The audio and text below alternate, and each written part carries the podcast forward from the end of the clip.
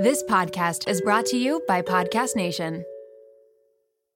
Mom deserves the best, and there's no better place to shop for Mother's Day than Whole Foods Market. They're your destination for unbeatable savings, from premium gifts to show-stopping flowers and irresistible desserts. Start by saving 33% with Prime on all body care and candles. Then get a 15-stem bunch of tulips for just $9.99 each with Prime. Round out Mom's menu with festive rosé, irresistible berry chantilly cake, and more special treats. Come celebrate Mother's Day at Whole Foods Market. Another day is here, and you're ready for it. What to wear? Check. Breakfast, lunch, and dinner? Check. Planning for what's next and how to save for it? That's where Bank of America can help. For your financial to-dos, Bank of America has experts ready to help get you closer to your goals. Get started at one of our local financial centers or 24-7 in our mobile banking app. Find a location near you at bankofamerica.com slash talk to us. What would you like the power to do?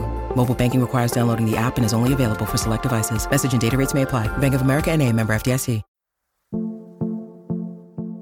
Is it really healthy or is it just a marketing ploy? And anything that doesn't say whole grain and might say multi-grain or seven grain, that's unlikely to be actual whole grain. Actually, most, I would say, commercially produced whole grain bread starts with the refined flour and just adds that kind of byproduct back in at the end.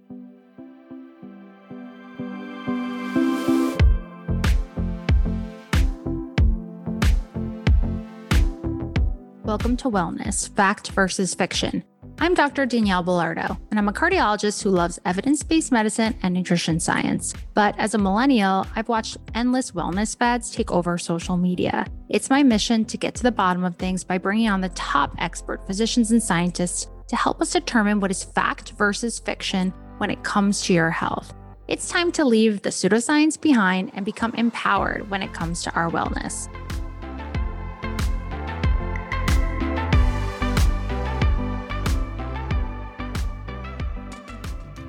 Hi, everyone. Welcome back to Wellness Fact versus Fiction. And today we have the one and the only expert in nutrition epi, Dr. Deirdre Tobias. She is a nutrition and obesity epidemiologist at the Brigham and Women's Hospital and Harvard Medical School in Boston. She received her doctorate from Harvard T.H. Chan School of Public Health and an MA in epidemiology and nutrition. Her research focuses on identifying diet and lifestyle factors for prevention of obesity and its major chronic diseases, including type 2 diabetes. Dr. Tobias serves as the PI of NIH funded research, including a sugary beverage substitution weight loss trial. She's passionate about improving and innovative research methods for nutritional epidemiology. She's assistant professor at the Harvard.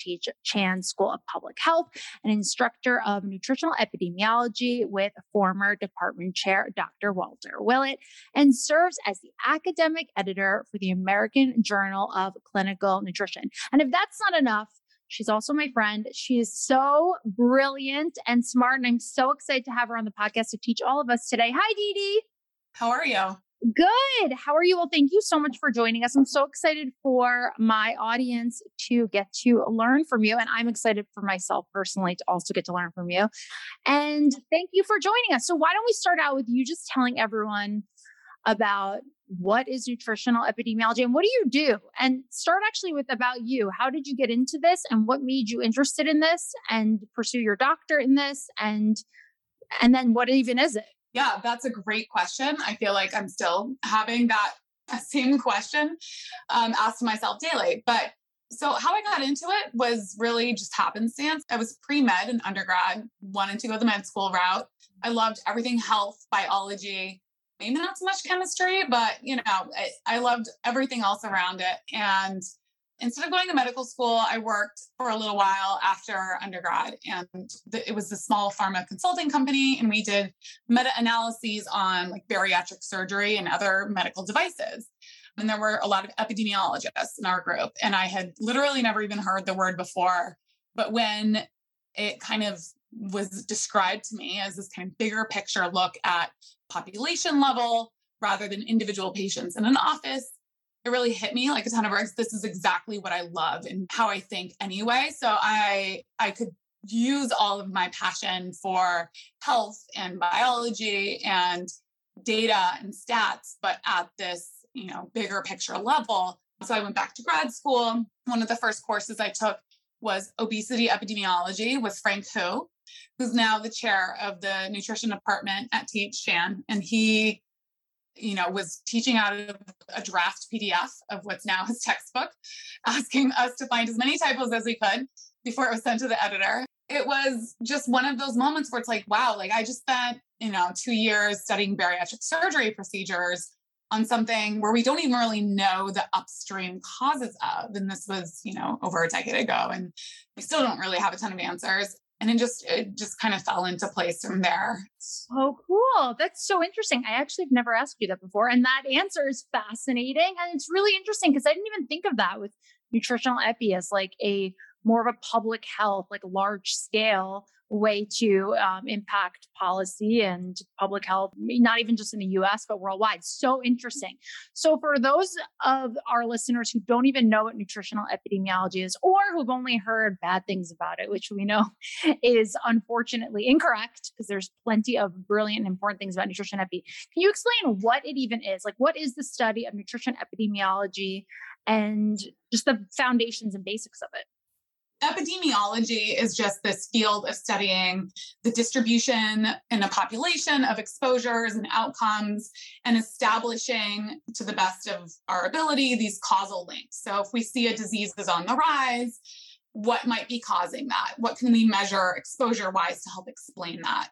Most recently, epidemiology has been tied to the COVID pandemic, right? So Fauci's an epidemiologist. Before then, most of us probably had never even heard the word and thought it was something skin related, um, which is what we used to get a lot. Now we're all COVID doctors. So that's an infectious disease. And rather than infectious diseases, what I study are chronic diseases. So diabetes, heart disease, obesity. And nutritional epidemiology is just this more niche toolbox of, okay, well, I'm trying to study diet in particular as an exposure. And, you know, we have colleagues that study environmental epidemiology or um, occupational epidemiology. So nutritional epidemiology is is just acknowledging that there's this you know either difference or greater difficulty in in quantifying people's diet when we try to look at that as an exposure across the population that is a fantastic explanation. So, we tried to discuss on our podcast the meaning of different levels of evidence and how they impact our recommendations and guidelines and things like that. You know, we mentioned prospective cohorts a lot and we mentioned that kind of data. And you are home of one of the big prospective cohorts, a few of them. And so, can you kind of explain, give everyone an uh, overarching idea of the prospective cohorts that have been founded from Harvard. They're huge ones. You have a, a few, and what that means, and then how even nutrition epi works. What is even it for someone that doesn't even know anything about it? Yeah, absolutely. So feel free to cut me off if I start rambling because I nope, can ramble away. talk about this for hours, or if you need any further clarifications on anything. Um, but basically, if we have some sort of hypothesis on the public health level, like should we advise people to eat less red meat or to eat more vegetables or to decrease their soda intake, whatever it might be, if we have this hypothesis of a dietary exposure and an outcome, there are a number of ways we can go about testing it. And in you know everyone's dream scenario, we have this large randomized trial with a very specific exposure, and we say you eat this, yeah, in everyone's dream scenario, it's like a 20 year randomized control trial in a metabolic ward where Kevin Hall is controlling all of the not realistic. Exactly. Not not realistic at all. And probably not applicable because we change our habits and our diet over time. And there's secular trends and seasonal trends. And we want to know what the practical and pragmatic results would be too. But that aside, we can't intervene on everything. So several decades ago, back in the 70s and um, 80s, a few investigators at Harvard established these cohorts, which were just uh, a cohort is just, you know, a group of people. And they enrolled over 100,000 women and not quite as many men. And they specifically selected to enroll participants in the healthcare industry. And the reason for this was one really just a convenience first of all because they could market and advertise and recruit within hospital and clinical settings but also because they felt that it was a population that would be knowledgeable of questions like do you have hypertension? or um, are you on any medications and they would know how to answer that. So, for the design of this specific cohort, which was intended to be mail based, so remote, rather than having people come in and take all the measures in person, um, it was important that there wouldn't be a requirement of like translating what all these terms and questions were asking. So, having medical professionals in the in the women's cohort is called the nurses health studies these were female nurses and the health professionals which is the men's cohort it included um, medical doctors and dentists and other professions as well. So there was that kind of convenience of having these populations understand the lingo and all these questionnaires. And they enrolled all these participants back in the 70s and 80s. And every two to four years, update them via mail and now email um, on all of their vital stats, their lifestyle and behaviors, and any incident health outcomes like diagnoses of cancer or diabetes, and it's been it's still ongoing. So it's this incredible wealth of data of just this passive observing of a population over time. And it's quite remarkable actually that it's it's still going on and we have these participants so invested in the science that's come out of it. And so this cohort of participants isn't being randomized or told to eat something or given a pill versus placebo. They're simply just observed passively for whatever it is. We see their diet change over time. We see their weight change, their, their aging, chronic diseases creep up. So they're a snapshot of, you know, arguably somewhat of a selective population because of their educational background and where they, the time they were enrolled. Um, but nonetheless, it's a pretty rich wealth of data. So that has been tapped into for a number of hypotheses. And some might say, well, you can, you know, data mine that to give you any answer for anything. But at the same time, there's really no other resource like this to look at these long-term health outcomes right because when we're talking about heart disease or even all-cause mortality cancers these are these are diseases that take decades to develop and if you're looking you know at a population in their 60s and 70s and you're following them for a couple of years, you're probably not capturing that relevant window of, of what exposures probably led to that disease. So if we wanted to ask some nutritional related hypothesis, um, again, no, we're not telling people to eat anything, we're just measuring it. What we end up doing then is comparing, okay, this half of the population tended to eat more vegetables, this happened to eat fewer vegetables.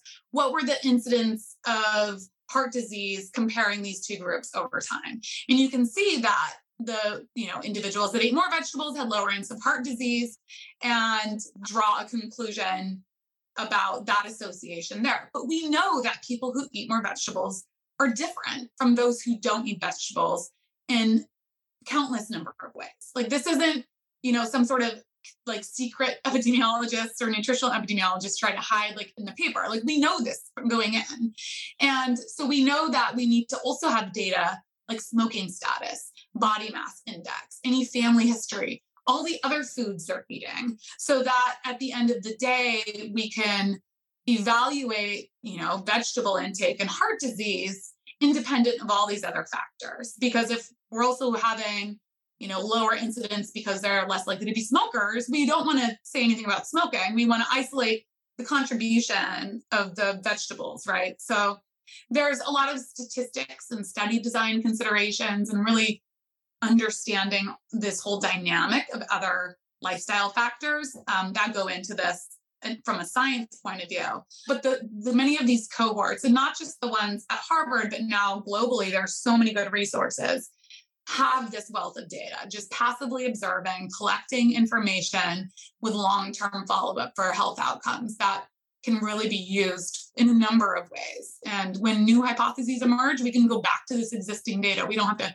start all over again with our new question. We can see what the observational data say.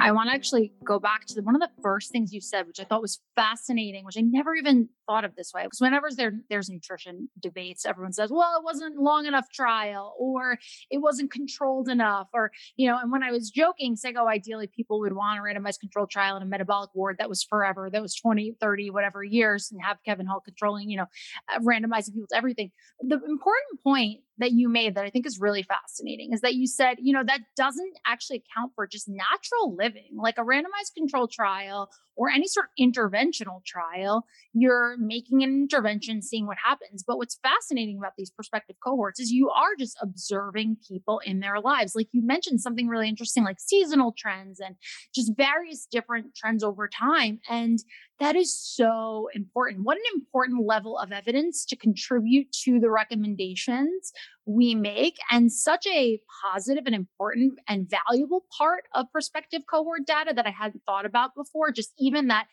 just natural living aspect of it, just the regular, what is real life that's occurring in people's lives. And it's so interesting. So I think that was really um, well explained. And thank you for elaborating on that.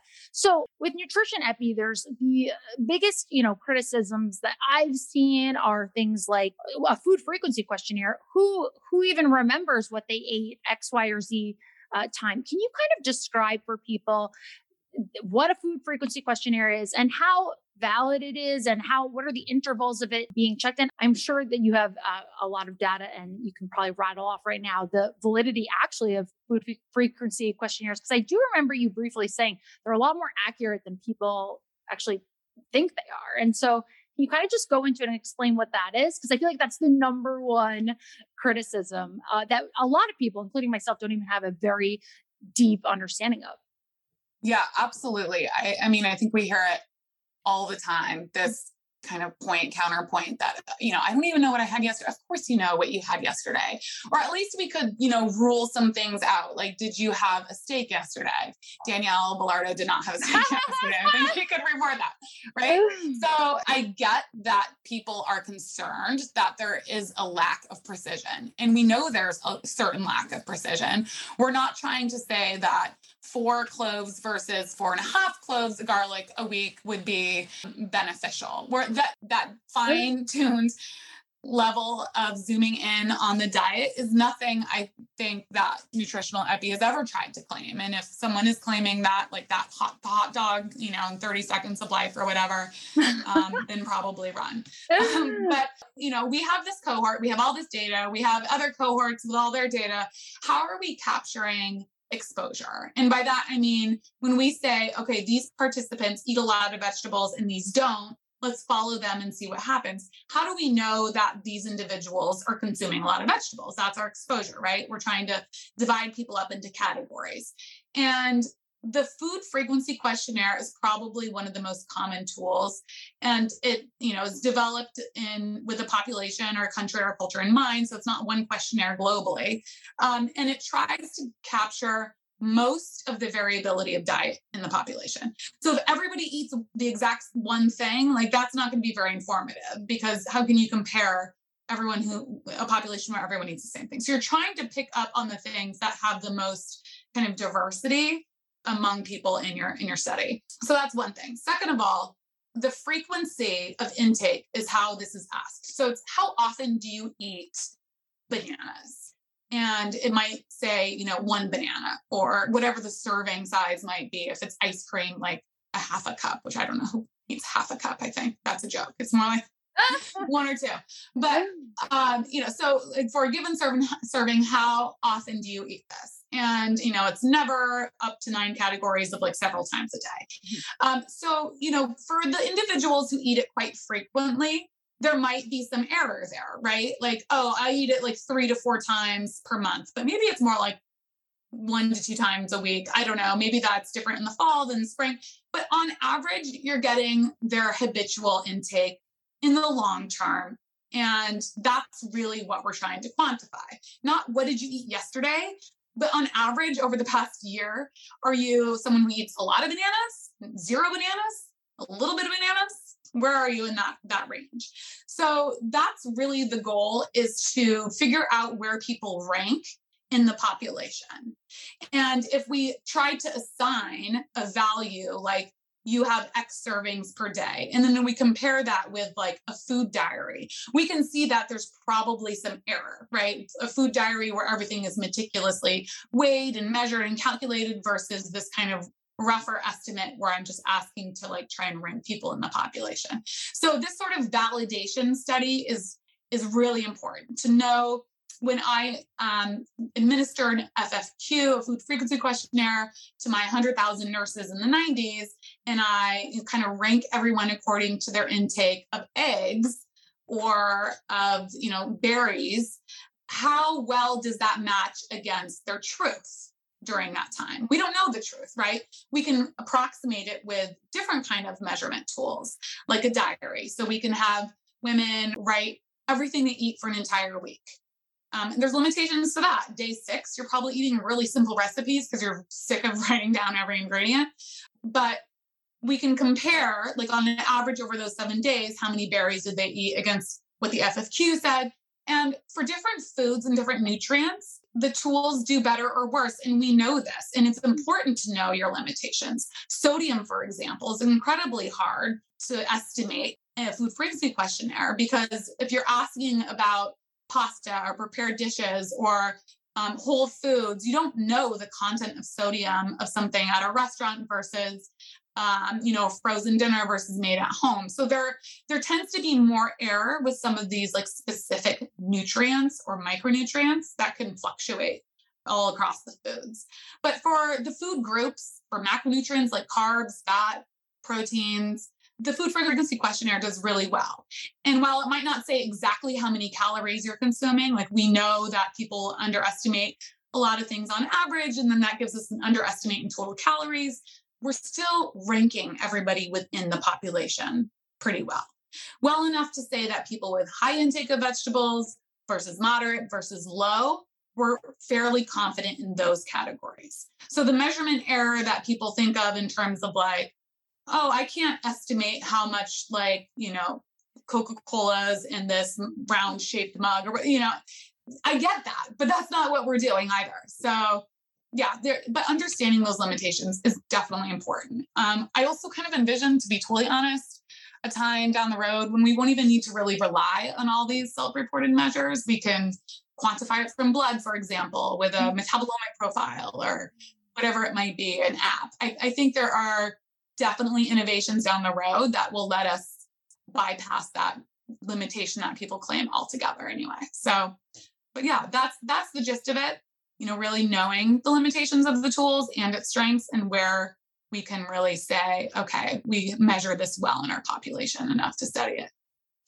That is really interesting because like you had mentioned, you know, some of the most important strengths when we're looking at prospective cohort data is that you're able to, like you just mentioned, look at things like all cause mortality and cause specific mortalities such as, you know, heart disease or cancer over these long periods of time from these populations and be able to get these important hard endpoints versus looking at just in general, you know, there's the limitation, as you mentioned, may not be as precise, but the sacrifice for some precision in exchange is you're getting these general overall trends. It's just really interesting.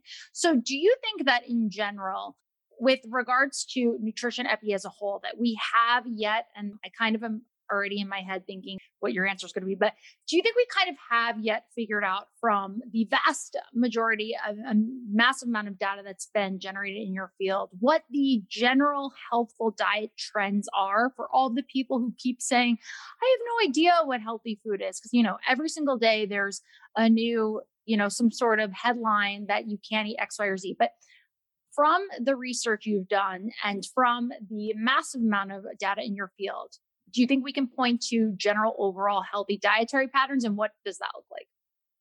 Absolutely. I think that so much of the research will be to kind of fine tune it, but not to identify some unknown pattern that had yet to be discovered that explains all of these epidemics. Like, I don't think we're just so blindly walking around in all of this data and missing some big piece. I think it's more just nitpicking around the edges at this point, and that the staple of what's healthful in an overall diet and lifestyle is there. And it's not going to look the same in terms of what a menu would be globally, for sure. But I think the the major chronic diseases that we see as you know these western diets are emerging can be pretty much pinpointed to a lot of what we think of as junk food and maybe we're saying it's carbs or the salt or the sugar or the you know the trans fat or the saturated fat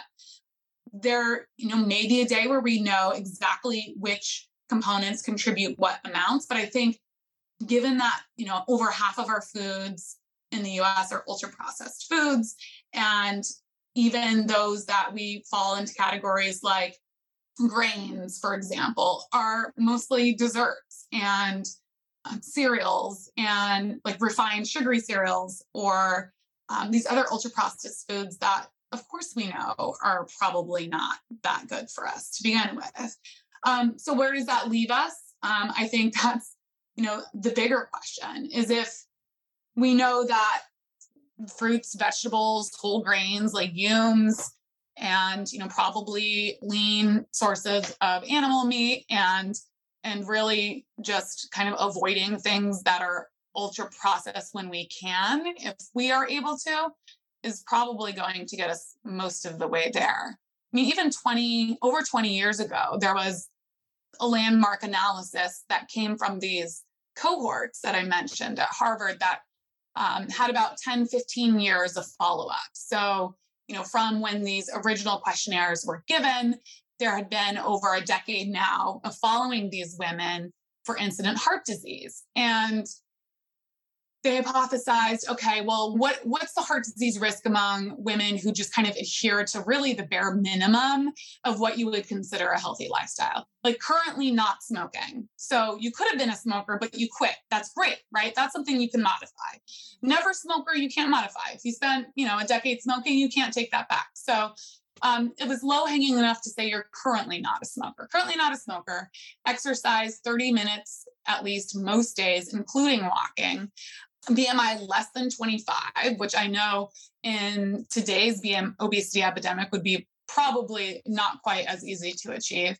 And a generally healthy diet, which at the time they defined as higher in marine omega 3 fatty acids, lower in saturated fat, fiber, lower glycemic load, carbohydrates, which are um, more classified now as whole grains, and the half serving a day on average of alcohol because of its hypothesis of cardiovascular disease in particular.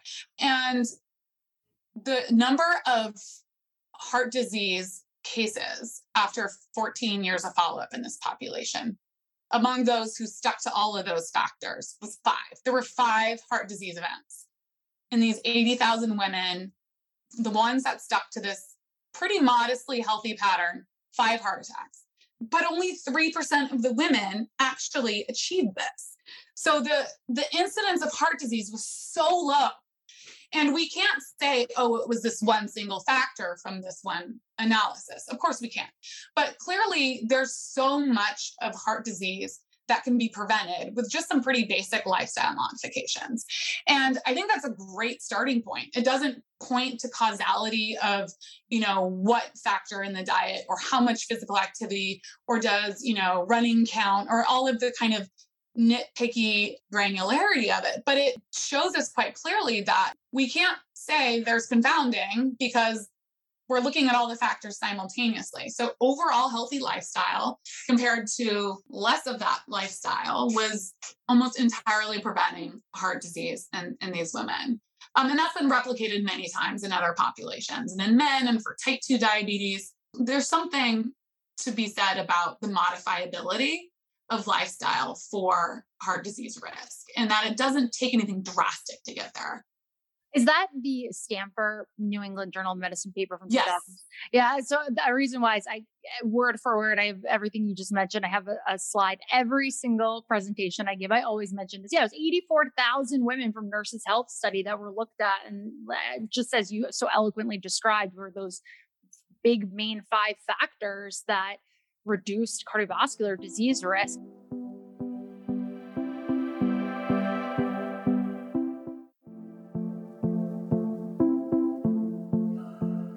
I think that women, especially, you know, although cancer and breast cancer are super important, but heart disease is the number one killer of women and men. But I think for women, it doesn't get as much airtime. And so I think that you mentioning that these are five modifiable, or, you know, risk factors that you can work on and a good starting point to jump off to reduce CVD risk so drastically is super important. So, two things I wanted to ask you to kind of deep dive into the nutrition epi about that I've been getting a lot of questions on and that I would really love your input that have been super demonized on social media lately. And I want to start with one is whole grains, whether it's because people hate gluten or because of the you know popularity of low carb diets whole grains have been super demonized. And I'm not saying everyone has to eat them. If you don't like them, don't eat them. You know, if you'd rather eat, you know, whatever else you enjoy, eat it. But can you explain? Um, I know this is specific food, but it's one that we do get asked a lot. It was one thing that I was always like, when I have Dee Dee on the podcast, I'm going to ask her because I know that so much of the Harvard data has looked at whole grains. Can you kind of explain what the research has shown us on whole grains. Are they really evil? Are they really going to make everyone obese? And uh, of course, knowing that this is um, in the context of you know a general dietary pattern as well. Yeah. So, I mean, if you think of like the wheat plant back in the day, we had to kind of like manually crush it. Like when you make your guacamole in a fancy molcajete, that was like the extent of processing to make bread. And it's because this this hard exterior around the inside goodness kind of prevented it from being flour and being bakeable and, and malleable. So if you kind of crush it around a little bit, you allow water and everything to get in and work its magic to make the elasticity of the bread. So, you know, the modern day processing found easier ways to kind of strip the bran off and leave the germ so that we could have this even nicer flour at the end without all this fiber around it. But that left us with these refined grains that we see actually leading to a lot of potential health detriments. In short term trials, we see it lead to weight gain and worsened insulin resistance a number of health consequences have been associated with these refined grains. But if we take it back a step, what's the point then of this kind of like the kernel and everything we're taking out when we make it refined? Um, so this like bran and this function of the the harder outer exterior of each of these grains seems to be physiologically relevant when not only you know the chemistry of cooking it's a little bit different but when it's consumed it seems to maybe blunt the glycemic response or slow digestion. There's also a lot of vitamins and minerals that we're taking off when we go to from whole to refined grain.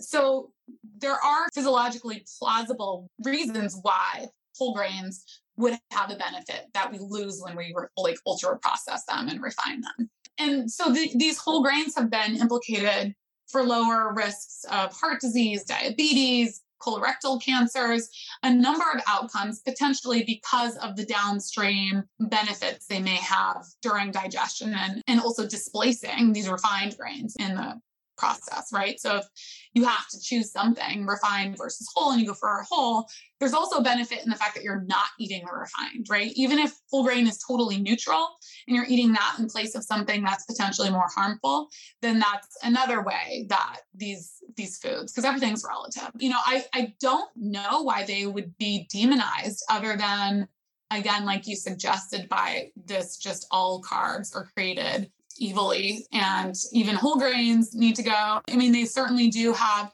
a glycemic response. They are carbohydrates. And if you like them and you want to incorporate them in your diet, there are certainly some warnings. You know, don't fall for like multigrain or um, all of these other marketing tricks that. Wait, explain this dig into all of the marketing tricks. I didn't know this. Go ahead. Yeah. So if whole grain has this healthy halo and yeah. you know, it can be kind of leveraged to make something seem healthier, like whole grain Cheez Its or whatever uh, it might be. Um, you know, you I think it's important to be aware of what you're eating at the end of the day. Is it really healthy or is it just a marketing ploy? And anything that doesn't say whole grain it might say multi-grain or seven grain. That's unlikely to be actual whole grain. I mean, you can have ultra refined rice flour and wheat flour and other types of flour, and it's refined. It's multi refined grained. And you know, there's other techniques. Actually, most I would say commercially produced whole grain bread starts with the refined flour and just adds that kind of byproduct back in at the end. Whether that has the same health benefit as the original kind of unbroken down grain is not really clear. Large scale commercially produced whole grain does do that. And there it also has to be I think only like 51% whole grain to be called whole grain in terms of like front and label packaging. So it's always important to look at the ingredient list. Whole grain being first means of all the grains in there, it's the most prevalent, but it could be like by, you know, chin hair. It could be just barely more enough to put it first because they know people look to see what's first. So let's put whole grain slightly more than the refined grain so that they just see whole grains first and think, okay. So it might not be entirely whole grain. That's something to keep in mind. Um, but then again, if it's still like old, these ultra processed foods, even if it's whole made with whole grains, it's not clear that you get that same health halo, health benefit as if it was like truly whole grain, like, you know, all this baking that people have been doing during the pandemic with their like homegrown like wheat chaffs and things like that. I don't know what I did not get into the bread baking. Me neither, but I like I like loved following it. Like I just wish yeah. so good. Yeah. Yeah. So, you know, it, I think if it seems too good to be true, it probably is, even if it says something like full grain. So, for anyone listening who's like, I can't get into the bread baking, they don't have time, and they're like, I'm going grocery shopping, and like, what do I look for then to find like legit whole grains? Like, they know to avoid whole grain cheeses, that that's probably not uh, beneficial. But then, what can they look for that's a safe bet for good, truly healthy whole grains? Yeah. So 100% whole grain. And if it's like locally baked, then and less commercially produced, then it's more likely, I would think, to have a higher percentage of the grain being whole.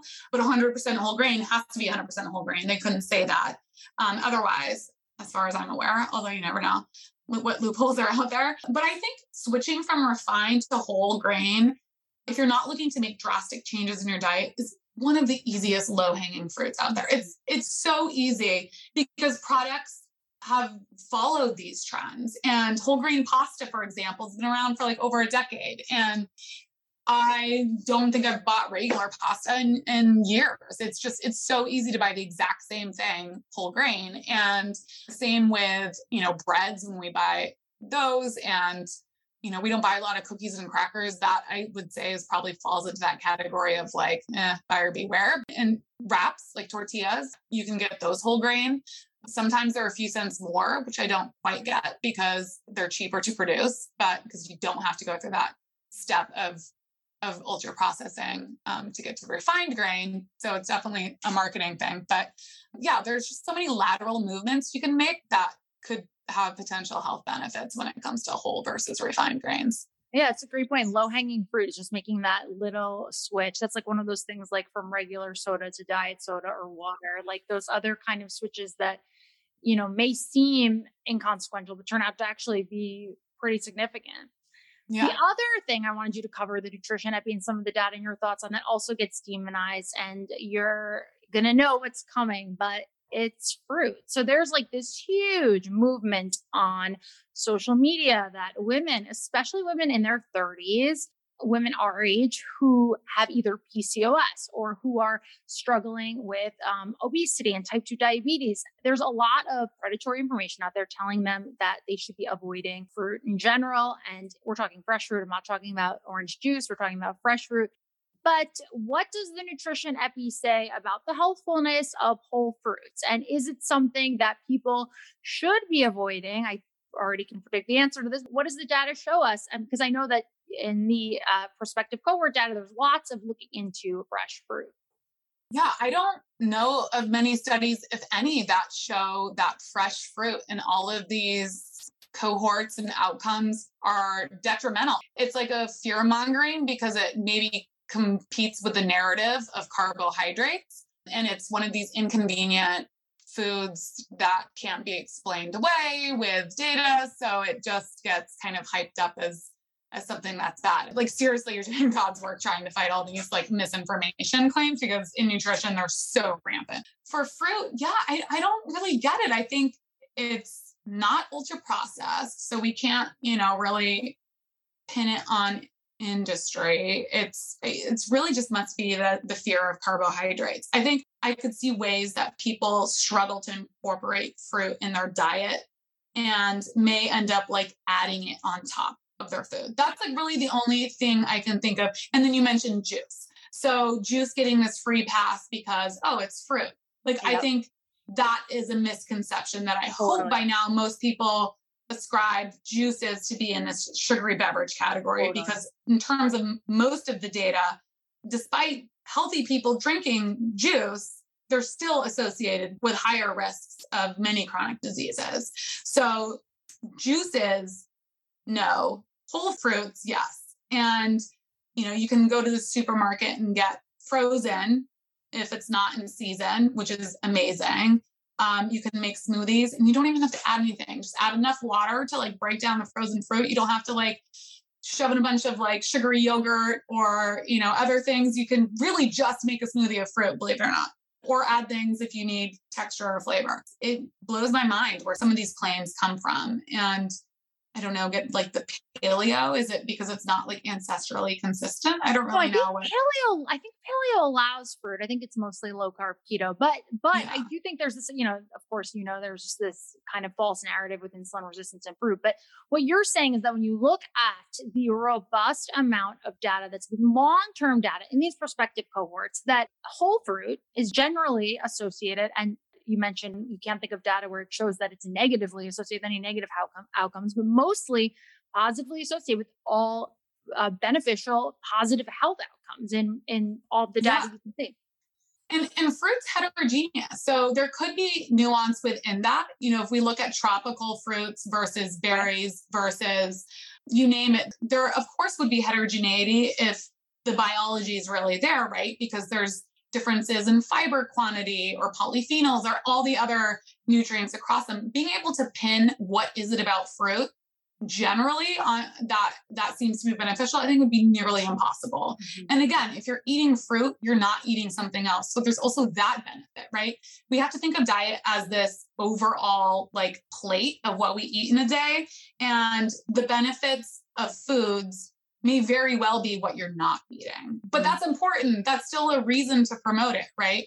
And I think that um, some fruits may fall more into that category, but others clearly seem to have um, evidence that their relationship with long term disease is lower, regardless of what you compare it against. And you know, then people like to take that to the extreme and say, oh, it's the resveratrol and we need to isolate oh, that goodness. compound. And you know, then you go into the off into the deep end on the other end, yeah. which is this extreme reductionist wow. view that we can isolate the one factor, which I, I think is a little bit silly. We certainly can't do that from the observational literature. I even trials, like if you can create berries that have it versus don't, then maybe, but yeah, it's that gets pretty messy pretty fast. And something also to be skeptical about if you go off in that other direction. So, so okay, so everyone listening, you don't have to be scared of fresh whole fruits or whole grains, despite what you've heard on social media. Okay, so next thing I wanted to ask you about is one of the other big things that's a critique of nutrition, Epi, that I was hoping you could just touch on and explain is healthy user bias, which is something that's brought up often. So, what is that? And, um, you know, what kind of, in, in basic terminology, what kind of, you know, statistical methods or what do you guys do to kind of counteract that? And how valid is that complaint about nutrition epi? Yeah, so it's certainly a valid argument and and basically what i think people mean by this healthy user bias we use different terminology like in the trenches but it's it's if you have your population separated out by like this let's go back to veggie eaters versus not low veggie eaters. Those who eat veggies are more likely to be seeing their clinician and also eating more fruits and whole grains and not smoking. And so you get kind of these clustering of healthy lifestyle behaviors in certain population or certain subgroups of your population. So they look healthier for all outcomes. And that's not because of the one thing you're studying, it's because of all this other stuff. But if we go back to that Stampfer paper, the, all of the lifestyles clustered together, like there's nothing left to explain that when we compare these healthy users versus those who aren't. And we statistically control for a lot of these factors when we conduct our analyses because going in, we know these differences exist. We know that people who eat a certain thing or do a certain lifestyle behavior are different than those who don't in many, many ways. In many ways, we can't even measure. But it's important to know that and understand it and not just write it off as, oh, it's con- there's too much confounding, which is what we call it, or healthy user bias or whatever it might be. That's kind of a throwaway complaint like in epidemiology we would do with that criticism is say okay what is it that we're concerned about we didn't measure? How big of an effect would that have on our outcome? How strongly correlated is that other factor with the exposure we're interested in? And does all of that math does the magnitude of all of that add up to explain away what we're seeing for vegetables and more often than not, it doesn't. Or they say, oh, well, socioeconomic status or whatever it might be. And we can adjust for those things or exclude people who ever smoked and just focus in on never smokers. And we can statistically control for so many of these concerns. And if the results do change, then we would be concerned. There's this uh, you know maybe it was due to smoking and there's just trends that correlate or you know we see that it persists despite all of these additional steps that we take. So this healthy user bias or confounding is is really just like a weak response and you know doesn't go anywhere. And of course we consider that. That's like literally what our toolbox is to do is to look in all of these potential biases. So we do, we take that into account. And often it does explain things, and many times it doesn't. And when it doesn't, we follow it up and look at a different cohort. And also over time, meaning like decades, like what has been considered healthy has changed. So, what was considered healthy in the 90s when these women were reporting on diet is very different than what would be considered healthy when they're reporting diet today if vegetables were really just some halo of healthfulness that these women were, you know, the, those associations were biased because they're just really doing a bunch of other healthy things. You know, we can we can look at trends over time, and if they persist, despite changes in what was considered a healthy diet like low fat low carb etc then then that also gives us some reassurance so there are many ways analytically to kind of dive into that that you know it makes me think of 90s is um snackwells do you remember snackwells like I, I don't but it's like oh, the classic product and right like it's like the, like the low fat cookies yeah. that were like from the 90s they were called totally. yeah it's like so funny because like yeah they were considered healthy but they were really just processed. Right and so if you look today in a population at who was eating processed cookie things, yeah, low fat. It wouldn't be the healthy people. Yeah, it would be right. the it would be the least healthy people, and right. all the like healthy user bias would be for people not eating that, right? So exactly. everything is very population specific, and um, you can do the analysis in other cohorts globally where healthy user effects and correlated behaviors are very different. And if the relationship persists in those between your exposure and your outcome, then you have more reassurance um, that it's not this artifact of bias. That, makes total sense. Yeah. So for someone who's listening now that wants to start reading nutrition epi research, they're a med student, they're in college, they're in residency, they're in fellowship, they're in attending, they're not even in medicine at all. And they're like, I'm just interested in starting to learn how to read nutrition epi research and they they aren't able to take a whole course on it. What are just some basic tips for someone just looking at a research in nutrition epi that they can kind of use as a safeguard to just start reading it and and what to look out for, what to kind of evaluate, and where do they go? I love this. Yeah, I love this question. So I am a true data geek, and for anyone who doesn't even you know know how to navigate through a paper look at table one. That's the first table in your that. in your cohort analysis, right? This is literally just a snapshot it should have, you know, row one or column one, two, three, four, whatever, how many categories of their, you know, dietary exposure it might be. And then all the baseline characteristics. So age, BMI, family history, current statin use, whatever it might be down that first row, first column. So just sit with that and say, okay, there's this set subset of the population who eat very little of this food. There's some who are in the middle, and then there's these columns who eat a lot. How are these people different? And just like, okay, the ones that eat a lot of this have a lower BMI. So they're like, they have more physical activity. They're less likely to be smokers. They have higher socioeconomic status. Just like understand the exposure in the context of the population that's being studied and because we like i said we know these people are different and that that lens is so important and that same table will look so different in every population globally that you you generate it for. So now you know okay who are these people that eat a lot versus who are these people that eat none um, or eat very little? And then you can go to the results with that in mind. If it's like a single food or like carbs or fat or like you know a nutrient and they're comparing people with high incrementally higher intakes what is that being compared to? What are those individuals in that lowest category who aren't eating as many eggs or whatever? What are they eating instead? Because everything's relative.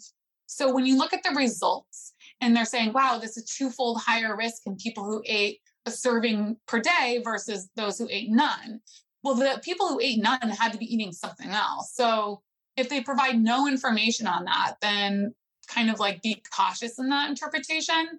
But I think epidemiologists are increasingly aware of you know this and trying to do more like substitution analyses where you explicitly say okay eggs versus whatever you know oatmeal so there's no placebo in nutrition yeah so this this basic like paradigm of treated untreated just doesn't apply because we're always eating something right? And so it's everything's relative to what you're not eating or what you're eating instead. So yeah that table one know who your population is what is different about the people who are eating more or less. I think that would go a long way. And then you can start to get an appreciation for the challenges in the analysis that are mostly there to address those differences right? That's ultimately what all of that method section that you probably skip over is trying to to explain to you. Totally. Is yeah, look at these participants, they're very different. So now we had to do all this nerdy stuff to try to control for it. And you don't have to really know what all that is until, you know, I don't know, you go off and get your PhD in it. But that table one will give you an appreciation that there is a difference. If it's a trial, randomized trial, so Predimed, that table one's gonna look so different because you're gonna have people randomized to diet A and people randomized to diet B. In in a trial table one, everyone's going to look identical across the two columns. That's why we did the trial to make everyone artificially by design the same at baseline. That's what randomization is supposed to take care of is, you know, evening out that distribution. But yeah, so uh, as you're mentioning with nutrition epi with prospective cohorts, you're looking at um, looking at table one, as you mentioned, is going to look totally different. That is such a fantastic tip. Report back. Tell me, tell me if it works. Well, we'll give you Dee Dee's um, Twitter afterwards. You guys can let her know if that is what you are doing and if it's changed the way you look at nutrition studies. Because I've come a long way from being very frightened of nutrition epi. And I feel like it's one of those things that is very underappreciated. People think that they can understand it and interpret it. And then the more you learn about it, I, at least my personal opinion is the more complex it is and actually the more difficult and complicated it is. So I have respect for the scientists like you who specialize in this and are experts in it. So for anyone listening that's thinking, okay, wow, I want to go get my PhD in nutrition epidemiology. This is so interesting. What's your advice? I mean, I don't see why not. If you've already like nailed that as your passion, go do it. I think there are many great institutions in the US and around the world for epidemiology and really that time to to learn the methods is what the PhD is awesome for. And uh, you know, you can then go and pick up an interest in whatever disease outcome or exposure of interest and you have that tool set of of different study designs and biostatistics. And it's kind of a, a, a great skill to bring to whatever the hypothesis of the year might be. you know, there are a lot of researchers in the nutrition field who like start the opposite way. They are so passionate about like carbs or low fat and then try to make the science fit that rather than the other way around. Totally. And yeah, being, I, I don't know, being more on the method side, I feel like is a little bit of a luxury and that I don't have to commit to what the science is. I think, you know, I just want to do the best, most transparent, rigorous method to address whatever question is needed to be answered to improve public health, whatever the outcome might be. So epidemiology is great because that's what you're learning. That ability to question and to kind of like innovate the research to answer the questions that that are important. I love that so much. Well, thank you so much for this uh, masterclass in nutrition epi 101 for everyone listening. I'm sure you've inspired a lot of future nutrition epidemiologists because oh i hope so. That would be awesome. That was super helpful and that's helpful for i think everyone whether or not you're in medical field or in science or you just are a hobbyist trying to learn how to interpret science you know in a more robust way. I think this was super helpful and i certainly learned a ton as well. So Dr. Tobias, tell everyone where they can find you on social media so they can all tell you I want everyone to tag Dee Dee on Twitter and tell her if the table one method has worked for you. So give everyone awesome. your social media. Yeah. So my first name, Deirdre, D E I R D R E underscore Tobias, T O B I A S at um, Twitter. And that's all the social media I do. I don't, I'm not on like Facebook or anything, but Are people still on Facebook? Oh, I think I think so. I, uh, I replied to a Hotmail account today. So I, guess who knows what people, are up to. Hotmail. Oh my god, I didn't know that was still a thing. Yeah. Well, we'll definitely link your Twitter in the show notes. Where can everyone find also if they're interested in the kind of research you do at Harvard? Where can they find information about that? Yeah, so if you just Google my name, there's a landing page for Harvard researchers that'll, I think it automatically updates, which is great. So you can just kind of like see the more, more recent stuff. That sources, I believe, just kind of straight from PubMed. Perfect. And that's that's a good spot to go. Perfect. Well, we yeah. will also link to that in our show awesome. Well, thank you so much, Dee Dee. You're welcome. This was fun. Thanks for listening to this week's episode. I would love to keep bringing you all the latest health and wellness information and misinformation to debunk. So please do me a quick favor and leave a five star rating, review, and share with a friend. Make sure to leave a comment about which wellness fad you'd like debunked next, and I'll get to the bottom of it. Follow me on Instagram at Danielle Belardo MD and our podcast page at Wellness Fact versus Fiction, and be sure to tune in next week.